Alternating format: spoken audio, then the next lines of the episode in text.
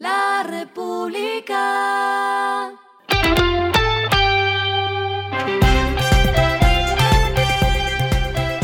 Al final de la jornada, esto es lo que debes saber sobre el comportamiento de los negocios, las finanzas y la economía. Las movidas de hoy fueron.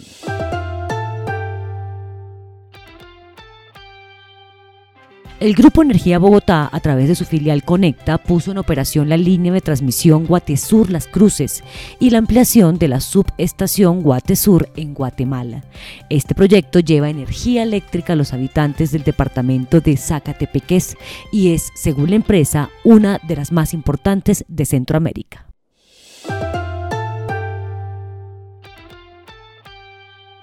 El diario El País de Cali informó que el pasado martes 10 de enero los accionistas de ese medio regional llegaron a un acuerdo con el Grupo Semana y el empresario Gabriel Gilinski para venderles el medio impreso. Pese al interés de un grupo de dos empresarios de Antioquia y Valle del Cauca, Gabriel Gilinski, propietario de Publicaciones Semana, se quedó con la dirección, la gerencia y la mayor parte de la junta directiva del país y que hubo de Cali.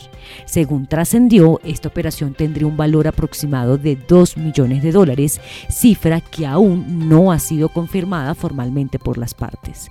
El país de Cali adeuda 10 mil millones de pesos, lo que lo hizo insolvente y provocó moras en los pagos a sus colaboradores el año pasado.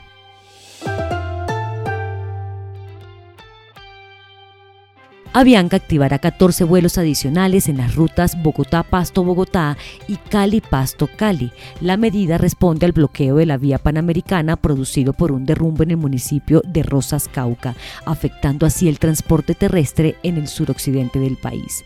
La ampliación del servicio estará habilitada entre el 14 de enero y el 18 de enero. Lo que está pasando con su dinero.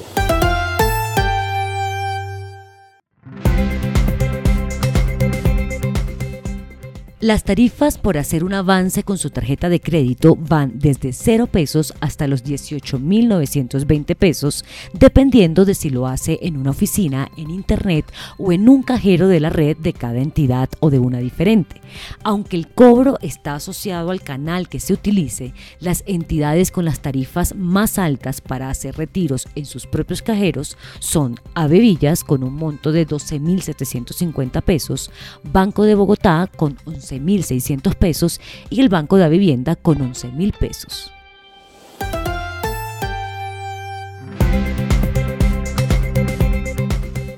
Los indicadores que debe tener en cuenta. El dólar cerró en 4.692,04 pesos, bajó 56,50 pesos.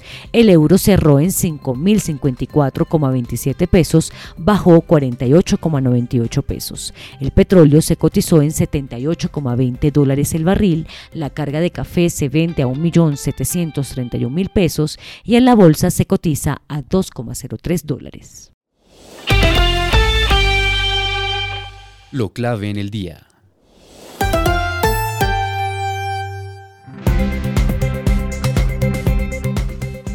Más de 130.000 estudiantes que le deben a ICETEX contarán con nuevas herramientas y alivios para subsanar su deuda, entre esas la reducción de las tasas de interés en 5 puntos porcentuales para los deudores antiguos, según informó el director de la entidad, Mauricio Toro. Siendo así, en lugar de pagar el IPC más 7%, que eso da una tasa de 20,12%, los deudores deben hacer ahora sus cuentas con esta fórmula el IPC más 2%, que eso da 15,12%.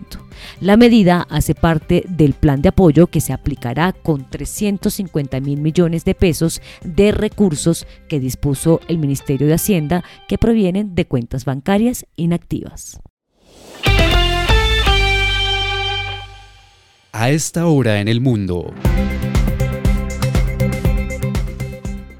De acuerdo con el ranking anual de Interbrand, que se basa en las proyecciones económicas, el rol de la marca y la fortaleza de esta en la compañía, Apple fue la marca más valiosa del mundo el año pasado con una valorización de 482.200 millones de dólares, seguida por Microsoft con 278.300 millones de dólares, Amazon con 274.800 millones de dólares, Google con 251.800 millones de dólares y finaliza Samsung con un valor de 87.700 millones de dólares.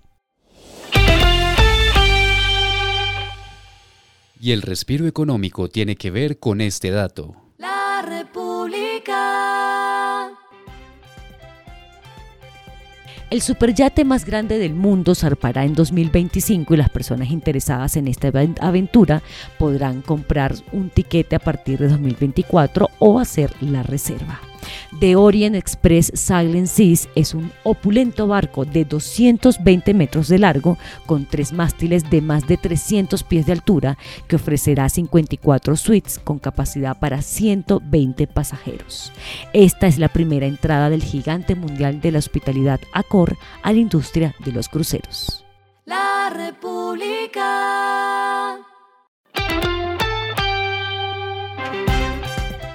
Y finalizamos con el editorial de mañana, la frustración de la compra de tierras.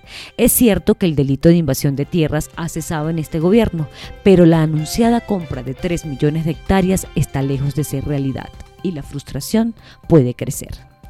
Esto fue Regresando a casa con Vanessa Pérez.